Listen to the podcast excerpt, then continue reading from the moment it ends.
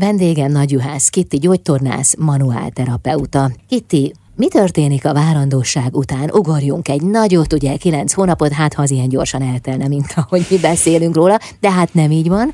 Szóval milyen változások érintik a női testet? Hatalmas változások érik a női testet, ezt így nagyon lehéz lehetne egy mondatba.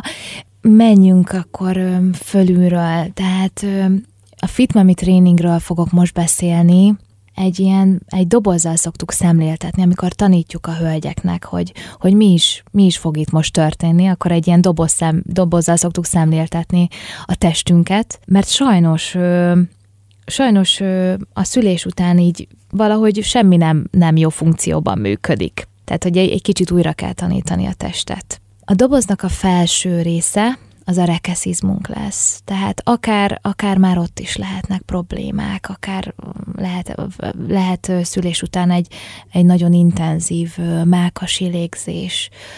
Alulról lesz a gátizom, a doboz alja, elől a hasizom, és hátul pedig a hátizmok. Mindenki mindenkivel összefügg.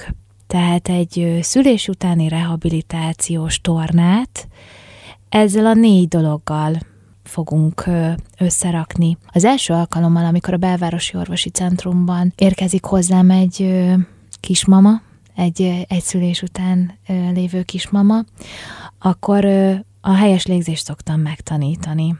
Tehát a várandóság alatt főleg melkasi légzők leszünk, hiszen föl kerül a rekesz, és hát nem nagyon tudjuk máshová venni a levegőt. A a hasi, általában a hölgyek nem szoktak hasi légzők lenni, viszont a, az egészséges légzést úgy hívjuk, hogy rekesz légzés, ez a két légzés közötti. Egy kicsit melkasi, meg egy picit hasi. Ez lesz nekünk egészséges légzés. Az első óra szinte ezzel megy el, hogy megtanítom a helyes légzést.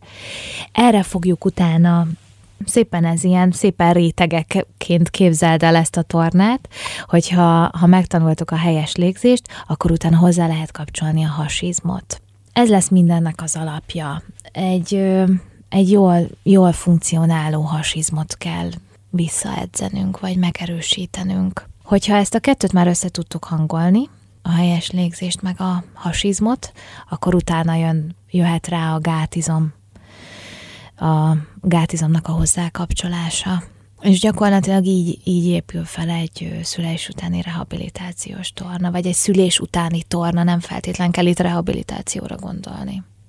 Ez a torna azoknak is ajánlott, akiknek nincs különösebb panaszuk, vagy pedig kifejezetten a tünetekkel jelentkezőknek hatásos? Én szívem szerint én, én minden, minden szülés után lévő hölgyet megtanítanék ezekre a dolgokra, lehet, hogy most még szülés után nincs panasza, viszont ez az egészséges, ez a helyes, akár, akár egy, egy tréningnek a megalapozása. Tehát, hogyha ő szeretne visszamenni az eredeti sportjához, bármi is legyen ez, akkor az, akkor az akkor lesz jó, akkor lesz egészséges, akkor nem fog később ilyenben panaszt, vagy esetleg sérülést okozni, hogyha itt minden ez ilyen szépen fel van építve.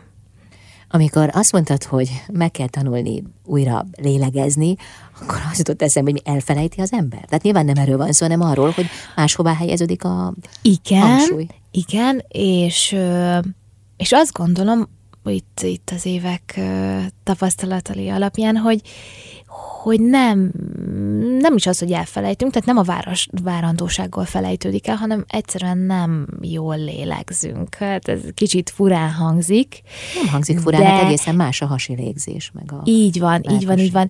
Az a helyzet, hogy mi hölgyek talán vagyunk annyira hívóak, hogy, hogy ez a behúzott has kérdése, hogy ugye csinosabbnak, esztétikusabbnak nézzünk ki, behúzzuk a költöket, behúzzuk a hasunkat, és akkor ezzel már is ö, sajnos ö, kiiktattuk úgymond a rekesz légzést. Tehát nem engedjük, hogy a, a has úgymond légzés során előre domborodjon. Uh-huh. Tehát akkor ezt a tudást, ezt újra előhívhatjuk magunkból a így van. után. Így van. Semmi így nincs van. veszve.